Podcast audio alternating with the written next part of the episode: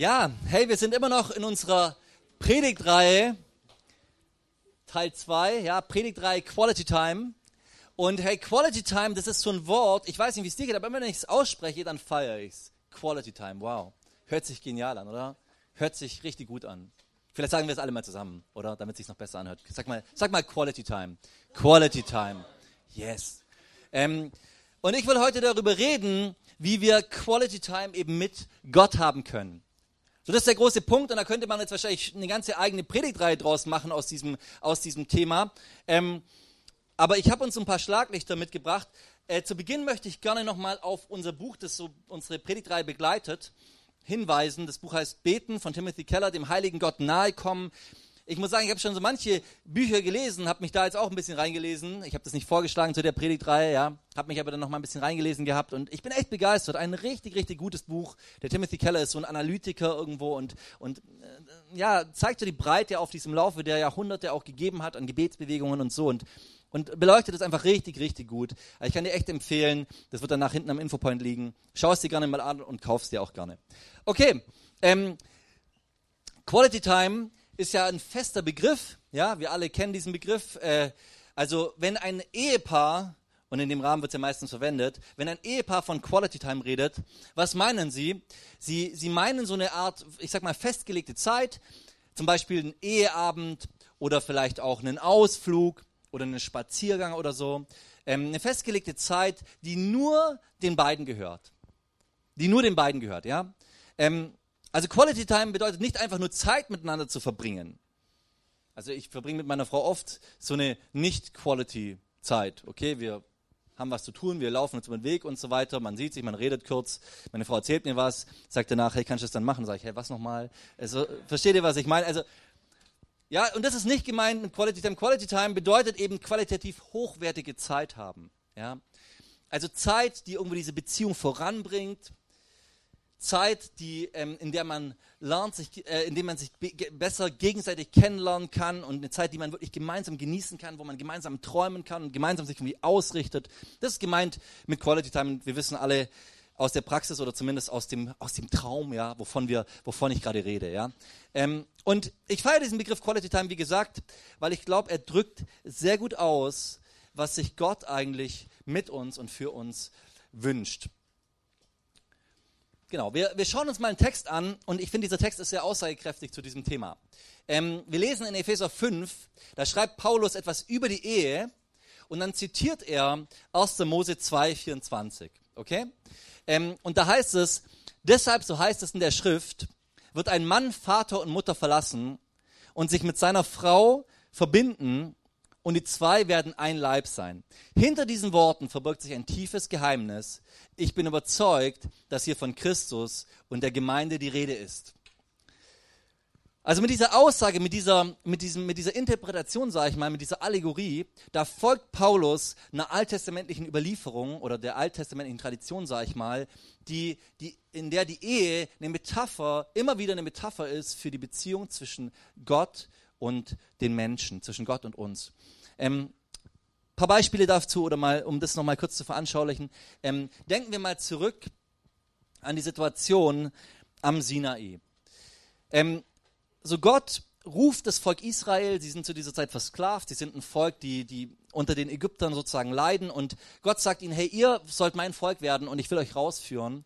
Ähm, er führt sie durchs Rote Meer und er führt sie durch die Wüste und in der Wüste ähm, da schließt er einen Bund mit den Israeliten.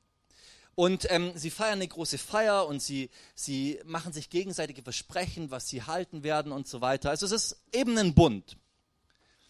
Und dann geht es rein in das verheißene Land und da leben sie und so weiter. Viele Jahre später, es ist kurz vor der erneuten Versklavung. Diesmal nicht von den Ägyptern, sondern von den Babyloniern. Das babylonische Reich ist sehr groß, sehr mächtig und ist dabei, Israel zu überrennen und eigentlich komplett platt zu machen. Ähm, und kurz bevor diese Versklavung kommt, weil ja die Propheten sagen, das wird kommen, kurz davor bezieht sich Jeremia auf diesen Bundesschluss am Sinai, also auf diesen ersten Bundesschluss in der Wüste. Und er sagt Folgendes: Er sagt, siehe, es kommen Tage, spricht der Herr, da ich mit dem Haus Israel und mit dem Haus Juda einen neuen Bund schließen werde. Nicht wie der Bund, den ich mit ihren Vätern schloss an dem Tag, da ich sie an, an, de, da ich sie bei der Hand ergriff, um sie aus dem Land Ägypten herauszuführen. Denn sie haben meinen Bund gebrochen, pass gut auf, obwohl ich doch ihr Ehemann war, spricht der Herr. Jeremia 31, 31 und folgend. Also Gott benutzt die Ehe und den Ehebund im Endeffekt, um zu zeigen, wie er sich das Miteinander und die Beziehung zwischen sich und den Menschen und seinem Volk eben vorstellt. Und ich, ich, ich liebe dieses Bild und ich kann dir sagen, umso mehr Ehen ich, ähm, also umso mehr, um, wie sagt man da, um, umso mehr Paare ich traue und umso mehr äh, Predigten ich bei irgendwelchen Hochzeiten halte, umso begeisterter bin ich irgendwo von der Ehe. Und, ähm, und was charakterisiert so eine Ehe? Und wir lesen das eben auch bei Paulus in diesem Vers, ähm, oder beziehungsweise eben in 2. Mose 2,24, worauf er sich hier bezieht. Und da heißt es eben, der Mann, ähm, der Mann wird sich mit seiner Frau verbinden, lesen wir hier. Und die zwei werden ein Leib sein. Er wird sich mit seiner Frau verbinden und die zwei werden ein Leib sein. Und das ist auch, finde ich, ein sehr schönes Bild, ein sehr aussagekräftiges Bild.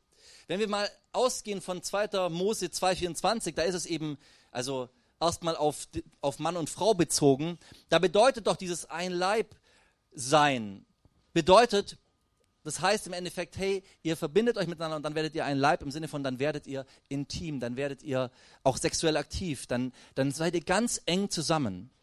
Dann, da, da lernt man wirklich erst so richtig alles übereinander kennen, da lernt man sich erst so richtig kennen. Mit der Person teilt man etwas, was man mit keinem anderen teilen würde.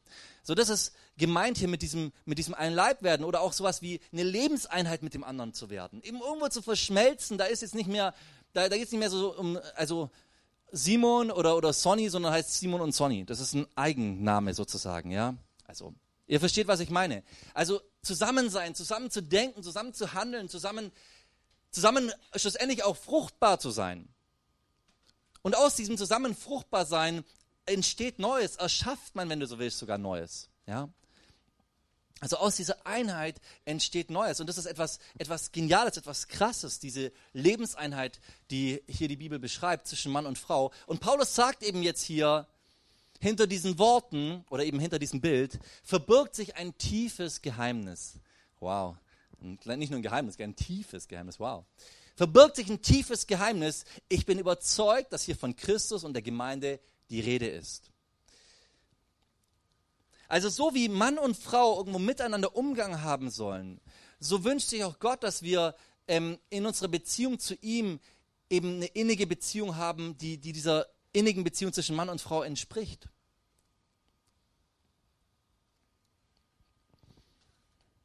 Also unsere Beziehung zu Gott muss irgendwo dieser innigen Beziehung zwischen Mann und Frau ähneln.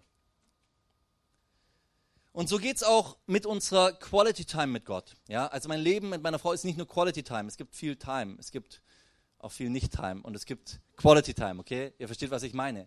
Aber ich glaube, es ist so wichtig, diese, dieses Bild der Ehe und das auch übertragen eben auf unsere Beziehung zu Gott, es ist so wichtig, das zu verstehen, weil es zeigt uns schlussendlich, wie unser Umgang, wie unsere Begegnung mit Gott sein sollte, wie Gott es sich vorstellt. Ja? Es gibt ja auch viele andere Ansätze, mag ich. Ja, wir, wir, wir alle haben, haben einen Background, wir alle haben eine Geschichte. Obwohl wir aus christlichem Elternhaus kommen, mag ich immer wieder, gibt es sehr unterschiedliche Vorstellungen von Gott und von der Art und Weise, wie wir mit ihm Umgang haben. Ja? Also ich glaube, es gibt diese Vorstellung so, dass, dass Gott mehr so eine, oder Menschen empfinden Gott manchmal mehr als so eine spirituelle Kraft einfach nur. Ja? Und da geht man hin, um ein bisschen aufzutanken und um ein gutes Gefühl zu haben. Aber es ist nicht so sehr das Persönliche. Andere, die, die gehen an Gott ran, als ob Gott mit dieser Welt nicht wirklich was zu tun hätte. Also da ist ein Gott, aber er ist transzendent, er steht halt über dem Ganzen und er antwortet mir auch nicht. Und ich, da ist nicht wirklich viel da. Ich glaube an Gott, aber so wirklich persönlich ist er nicht, zumindest erlebe ich ihn gar nicht so. Also ich kann zwar reden, aber Gott antwortet nicht. Ich glaube, so ist auch, was viele Menschen entweder, wie sie es empfinden oder wie sie es zumindest erleben. Oder andere haben vielleicht das Bild von Gott als so einem, so einem ernsten Kerl irgendwie, so ein, so ein Typ, der irgendwo immer, immer sehr, sehr streng ist und sehr ernst ist, ja. Ähm, und, und dann kommt man irgendwo in die Gegenwart Gottes, man lebt, legt allen Spaß ab, ja. Freude ist noch ein bisschen okay, aber Spaß, nein, ja, so Das ist ein Riesenunterschied, ja, sicherlich. Ähm, und dann wird man da richtig fromm und dann, ähm, dann redet man da auch ganz anders. Ja, kenne so Leute, du, also ab dem Moment, wo die auf, die auf die Bühne gehen oder wo die in ihre Gebetszeit gehen, dann denkst du dir, wovon redet der Typ und was für eine Sprache redet der und was für eine Bibel liest der, ja? Weil, da, weil da irgendwie plötzlich Welten sind, weil man das Gefühl hat, boah, bei Gott muss ich jetzt anders sein als normalerweise, ja. Und andere kennen vielleicht Gott eher als so ein mystisches und verborgenes Wesen, das man irgendwo erstmal entdecken müsste und wo man sich rein versenken muss und, und lang drüber, ähm, ja, lang in sich selber hineinschauen muss, sich entleeren muss, eins werden muss, irgendwo mit Gott. Ähm, und ich sag mal, das sind ja alles, alles Sachen, die irgendwo, vieles von dem hat ja irgendwo auch einen Kern, ja, einen Kern Wahrheit. Aber wenn ich mir Jesus anschaue, wie er in diese Welt gekommen ist, das bringt mich schon wieder down to earth, finde ich, ja. Also schon mal, Jesus kam in die Welt, er war mit den Jüngern unterwegs und er wurde sozusagen Gott zum Anfassen. Ja? Er wurde Gott zum Anfassen, er wurde Gott zum Anschauen. Er sagt, hey, wer mich sieht, der sieht den Vater. Also wie krass ist das, oder? Wer mich sieht, der sieht den Vater.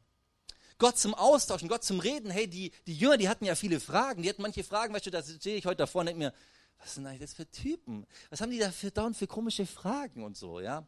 Geht es auch so? Also am Schluss hat man uns selber viel schlimmere Fragen. Ja, man, man denkt, man denkt, man würde so viel über den Jüngern stehen. Gell? Was sind das für? Also ich wäre natürlich, was wäre es einen Kilometer gelaufen, kein Problem. Was hat, was hat Petrus für ein Problem so? Ja, ähm, aber Gott, Jesus wurde irgendwo Gott zum Anschauen, Gott zum Reden, Gott zum Begegnen, Gott zum Abhängen und Gott zum Genießen auch. Ja, also ich finde, da ist eine echt interessante Stelle. Ähm, da heißt es, es war aber einer unter seinen Jüngern. Klammer auf, es war Johannes, ja, Klammer zu, äh, ich verrate es einfach, ja. Ähm, es war aber einer unter seinen Jüngern, der zu Tische lag an der Brust Jesu, den hatte Jesus lieb. Wow. Stell dir mal das vor, ja, da ist, da ist, da ist Gott Mensch geworden in Jesus und da ist einer, der liegt einfach mal in seiner, der, der chillt einfach so an dem, ja, der lehnt sich da an und der, der kuschelt irgendwo mit Jesus, mit Gott, ja. Also, aber weißt du, was ich da einfach sehe? Die Sache mit Gott ist eine sehr natürliche Sache. Es ist, es ist nichts Komisches, es ist einfach was sehr Natürliches. Redet, Jesus redet immer von Beziehung. So, er nennt seine Jünger Freunde. Er lehrt die Jünger, Gott als Vater anzusprechen. Er lädt sie ein, Kinder Gottes zu werden. Auch die Gebete, die er so spricht, man kann ja mal schauen, wie betet denn Jesus. Seine Gebete, finde ich, sind sehr natürlich, sehr authentisch, sehr echt und, ähm, und ehrlich aus dem Herzen raus gebetet. Das hohe priesterliche Gebet zum Beispiel, ja, das ist einfach ein Gebet, wo du machst, das, das, das beschäftigt ihn, das hat was damit zu tun, was seine Lebenssituation gerade ist. Und er redet einfach mit seinem Vater im Himmel. Oder ich denke so an den Gebetskampf im Garten Gethsemane. Das ist ja auch eine spannende Geschichte. Jesus, der da schwitzt, der da fertig ist und der irgendwo vor Gott emotional ringt, ja. Aber es ist einfach ehrlich, es ist ein ehrliches Kommen zum Vater, ja. Und von diesem Jesus, da sagt Paulus jetzt eben, da redet Paulus jetzt eben. Die Ehe ist ein großes Geheimnis. Ich aber deute sie auf Christus und die Gemeinde. So, das ist wie, wie, Gott, wie Gott sich das vorstellt mit uns und ihm, mit Jesus und, und uns. Und wir sind eingeladen, mit Jesus so umzugehen, wie eben mit einem geliebten Ehepartner. Ja? In einer, in einer absoluten Innigkeit und in einer absoluten Verbundenheit. Und das ist erstmal grundlegend, das finde ich ganz arg wichtig, dass wir dieses Gottesverständnis bekommen. Und vielleicht gibt es da auch manche Dinge, die herausfordernd sind, ähm, wo, wo ich einfach mag, zum Beispiel, es gibt manche Dinge, wieso Menschen auch nicht kommen. Ja? Zum Beispiel, dass sie das Gefühl haben, boah, ich bin unwürdig vor diesem Gott oder so. Es gibt ja auch Dinge, die diese, diese innige Beziehung wo stören. Da kann man ja auch mal drüber nachdenken. Wenn du magst, hey, bei, bei mir, das ist schwierig für mich, dann frag doch mal, warum ist es denn schwierig? Was für Punkte, was ist die Sache? Weil ich sag dir, ich sehe nicht, dass Jesus irgendwo ähm, eine ne, ne, ne Klausel eingebaut hätte oder irgend so ein, da gibt es eben keinen Haken an der Sache, ja. Sondern es ist eine Einladung, dass wir kommen. Also wir sind eingeladen, mit Jesus so umzugehen wie mit einem geliebten Ehepartner. Und eine unverzichtbare Sache bei einer Ehe, und da komme ich wieder an den Anfang, eine unverzichtbare Sache ist eben Quality Time. Quality Time zu haben mit dem anderen. Und ähm, wenn ich das jetzt mal so übertrage, ja, also mit meiner Frau, wir, wir schreiben uns regelmäßig WhatsApp-Nachrichten. Wie geht's? Was machst du? Unsere Tochter ist süß, du auch. Irgendwie, was auch immer, was man halt so schreibt, gell? Ähm, und man denkt aneinander auch, ja, und ähm, schaut auf Insta, was der andere so macht und so. Und dann läuft man sich daheim über den Weg und, und redet und, ja, und man teilt die Aufgaben sich auf, die es eben so gibt. Aber bei all dem, und das ist hoffentlich klar, bei all dem ist es trotzdem so wichtig, dass wir uns Zeiten freischaufeln, wo wir wirklich Quality Time haben. Das ist doch mal was anderes. Das andere ist ja nicht falsch, das, ist, das gehört zu der Beziehung dazu. Das ist einfach Alltag. Und so dürfen wir auch, wenn, wenn Jesus sagt, betet alle Zeit, ja, du darfst immer mit ihm irgendwo verbunden sein. Du darfst immer irgendwo aus dieser Beziehung heraus leben und gehen und mit dem Bewusstsein, dass Gott bei dir ist und so weiter. Hm. Aber es ist wichtig, dass wir uns Zeiten freischaffen für wirkliche Quality Time. Und hey, Hand aufs Herz ich habe das Gefühl, dass das auch oft ein Problem ist, dass, dass wir Christen es manchmal nicht schaffen, uns solche Zeiten freizuschaufeln. Also so, wo es um Austausch geht, wo es um Begegnung mit diesem Gott geht. Wo es darum geht zu hören, was hat er mir zu sagen, wo es auch darum geht zu sagen, hey, was, was, was beschäftigt mich, was ist mir wichtig. Ähm, so Zeiten, wo man, wo man gemeinsam nachdenkt, auch übereinander nachdenkt, sich genießt, sich aneinander freut, auch gemeinsam plant und träumt, ja nach vorne schaut, was, was kommt, was machen wir, was, was sind unsere nächsten Schritte oder auch vielleicht konkret, was, wie machen wir denn unsere Quality Time? Ja? Ähm, wohin machen wir einen Ausflug oder so? Quality Time ist so eine Zeit, wo man Dinge zusammen, ja, das hat auch was damit zu tun, dass man, glaube ich, Dinge zusammen erlebt. Ja, ich, ich glaube, es ist auch entscheidend, ähm, wenn wir an Beziehungen denken, wir denken ja nicht nur daran, ich hänge mit dem anderen den ganzen Tag nur allein ab, sondern wir, wir denken wir überlegen uns, wie können wir gemeinsam irgendwo unser Leben gestalten. Also Gott nimmt uns ja mit auf eine Reise, ja. Ich glaube, wenn man, wenn, man, wenn man sich nur irgendwo umeinander dreht, dann wird es irgendwann ein bisschen schwierig, ja. Wenn es immer nur, wenn die Beziehung immer nur so geht. Nein, Gott hat einen Plan und er nimmt uns mit auf diese Reise und mit in ein Abenteuer und lädt uns ein, ja, da eben mit einzusteigen. Und ich will uns einfach heute ein paar praktische Gedanken dazu mitgeben. Es ist nicht die hardcore emotionale Predigt. Es ist eine Predigt, wo ich hoffe und mir wünsche, dass sie dir einfach ein paar Impulse mitgibt. Und am Schluss wird es tatsächlich etwas sehr Intensives, etwas sehr Starkes, weil du es umsetzt in deinem Alltag. Okay, das ist, das ist meine Hoffnung, okay? Ähm, aber mal ein paar praktische Gedanken zum Thema Quality Time. Zum einen, zu Quality Time gehört zumindest ein gewisses Maß an Planung. Ja, also du musst dir irgendwo bewusst Zeit nehmen und überlegen, was machen wir? Welchen Abend halte ich mir frei? Wann will ich nächste Woche echte Quality Time haben? Jetzt mal betragen gesagt, eben Quality Time mit Gott haben. Ich glaube, das ist gut, das zu planen. Wo machst du das Ganze? Was willst du machen? Gehst du in den Wald oder richtest du irgendwo dein Zimmer her und sagst, hey, ich mache mir da eine gute Atmosphäre, wo ich mich selber wohlfühle und wo ich einfach mich ausrichten kann auf Gott? Gehst du in die nächste Kirche vielleicht? Ich liebe so alte katholische Kirchen, da setze ich mich mal rein, mein Motorrad zack hin und dann setze ich mich da rein und schaue mir an, was die da so auf die Wände gemalt haben und so. Es gibt ja viele Zugänge, aber man muss es planen. Man muss sich irgendwo bewusst darauf einlassen. Und ich will dich da in dem Punkt mal herausfordern. Ich glaube, vieles scheitert an Planung. Wenn du nach Hause gehst, dann plan einfach mal für die nächste Woche und überleg dir, wo soll wirklich Quality Time mit Gott stattfinden. So, da gibt es keine Regel, abends, morgens, mittags, nachts, keine Ahnung.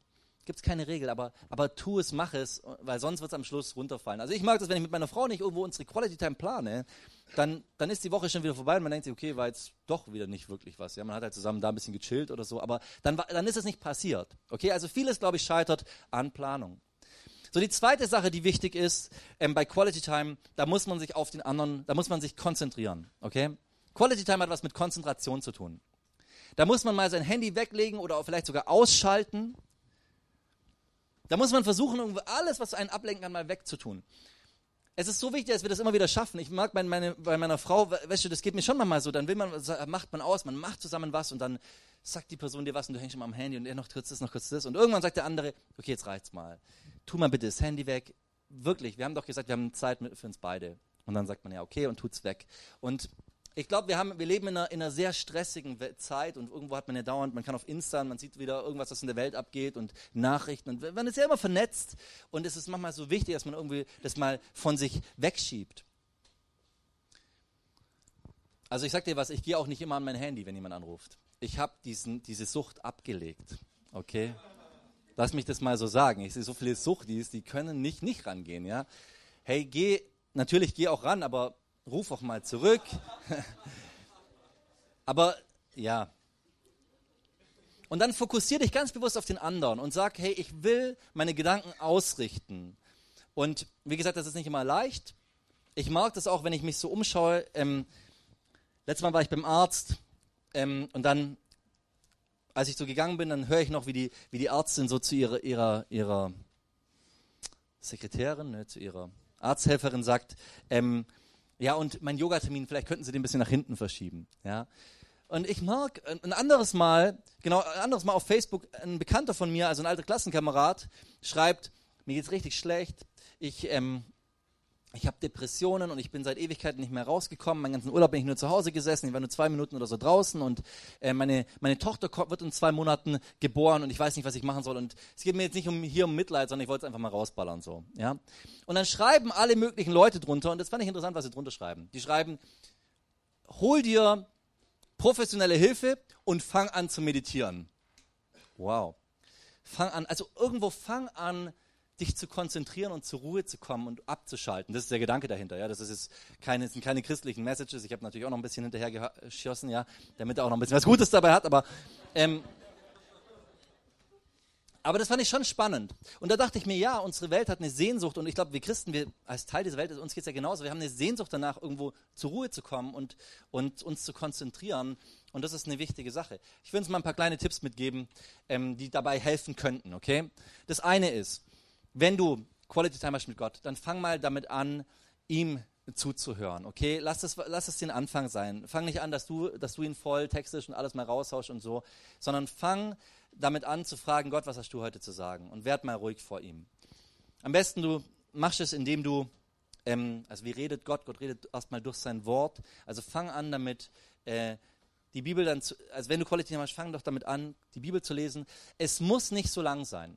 Ich rede nicht darüber, mach drei Kapitel, sondern ich rede darüber, setz dich auseinander mit Gottes Wort, les was, vielleicht auch nur einen Vers und das, was du liest, denk darüber nach und, und versteh es. Okay, höre, was hat Gott wirklich zu sagen. Weil, weißt du, ich denke da so an, ähm, an meine Mutter, als ich 15 war. Okay, ich spiele so Playstation in meinem Zimmer und ich, was auch, ich weiß gar nicht, was ich gespielt habe. vielleicht war es auch Xbox. Ja, keine Ahnung. Also ich weiß nicht mehr genau, wie das ablief. Ich weiß nur noch die Situation, dass meine Mutter ein paar Tage danach reinkam und gesagt hat, Simon, hast du das gemacht? Dann sag ich zu ihr, hä, was gemacht? Ja, ich habe dir doch gesagt, dass du da im Playstation spielen warst und du hast gesagt, ja, ja, mach ich. Kennt ihr das so? Ja.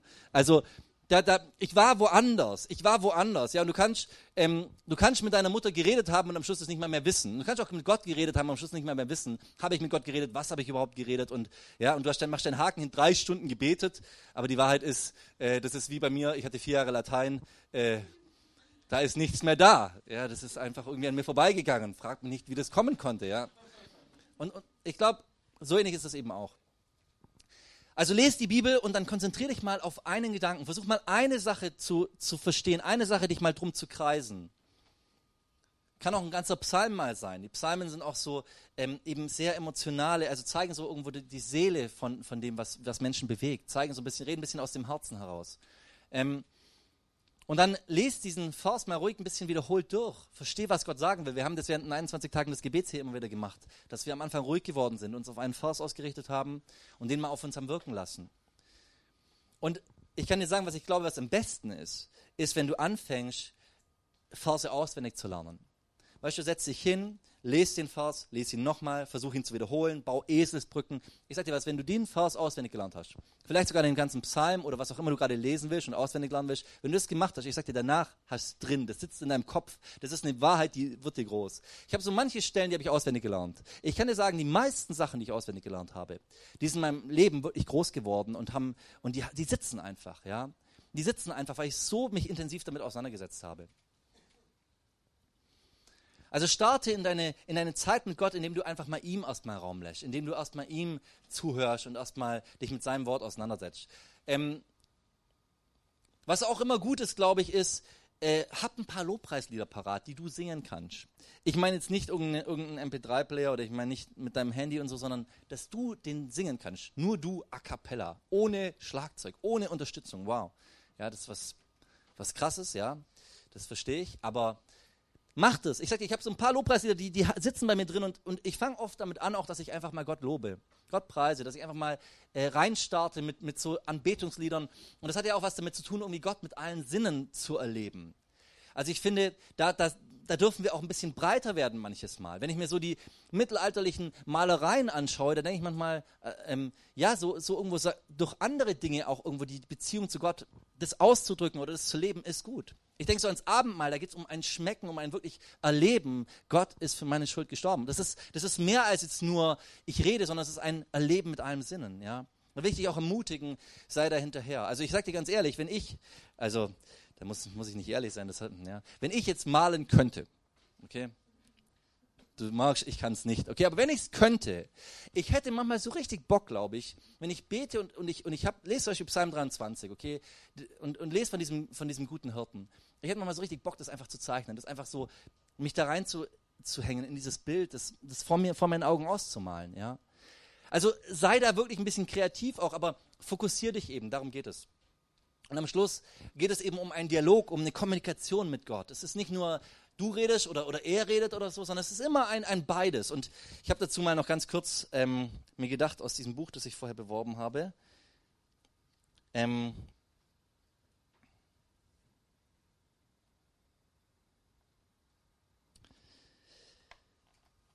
Also er redet über Gebeten, er sagt, es ist ein Gebet mit Worten, das ein Kämpfen und Ringen ist, ein leidenschaftliches Rufen und Seufzen, ein ungestümes Klagen und Bitten.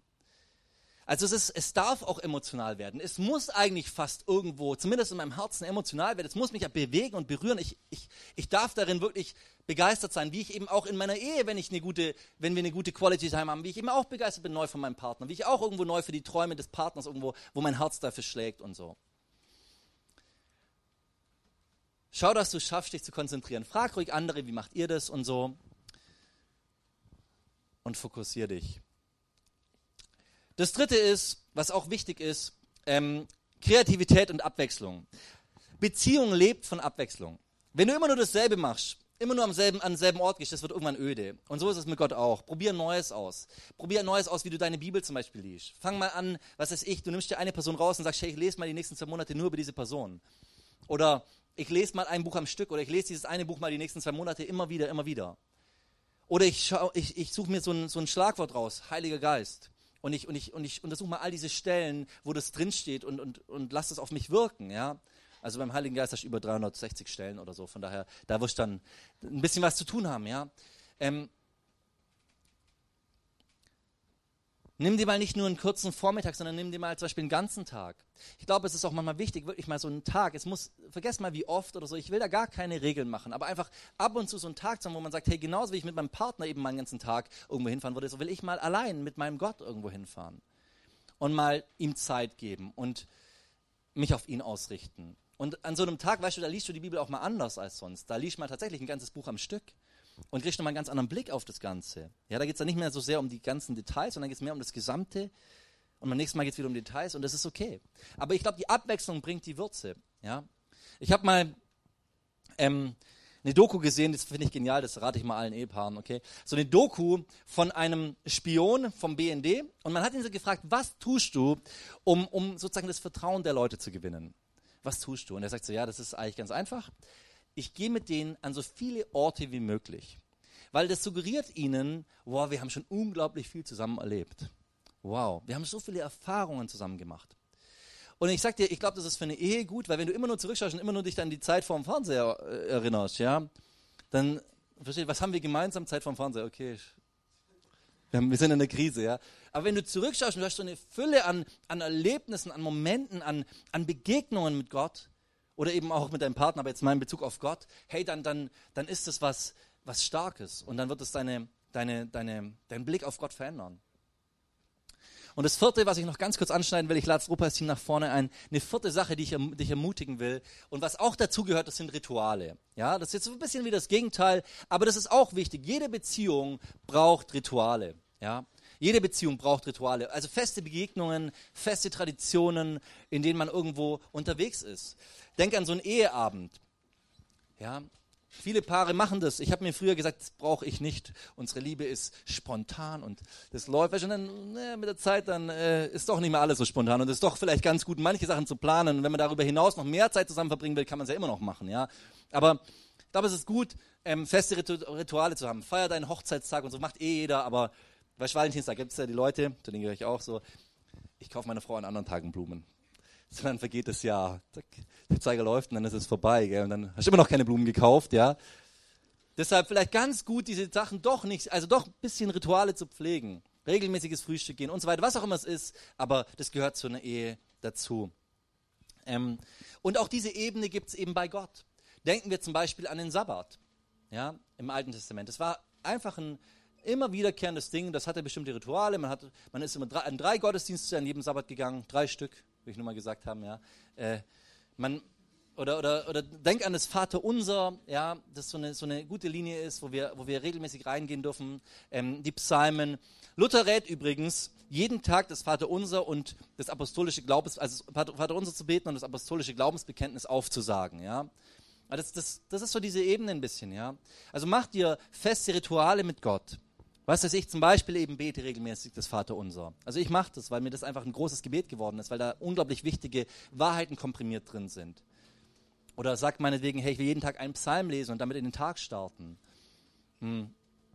Oder fang tatsächlich einen Bibelleseplan an. Auch wenn ich den jetzt ein bisschen madig gemacht habe. Ich bin eigentlich ein Fan, weil ich halt merke, dass man sonst am Schluss nur die Lieblingsverse liest. Ja, nur die Stellen, die man eh, die einen eh begeistern und so.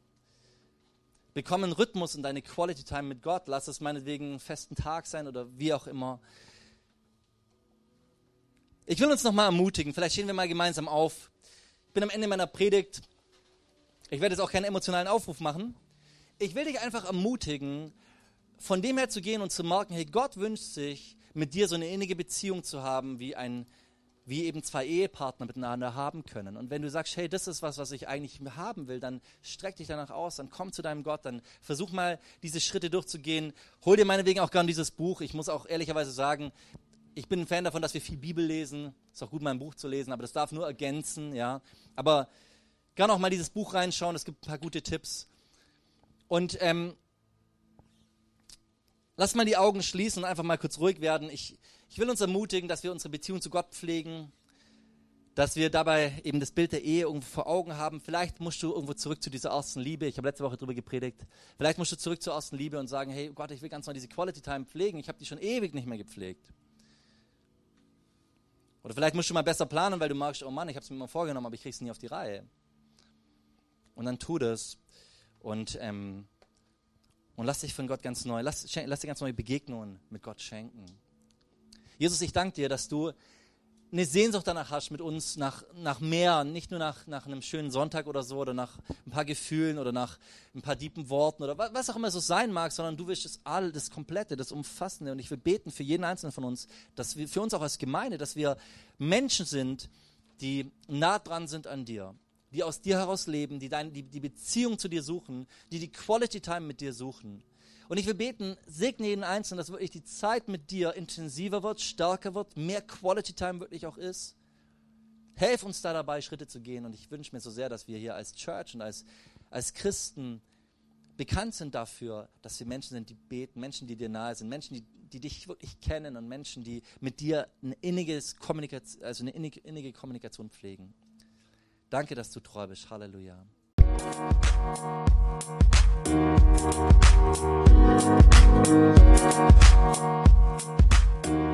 back.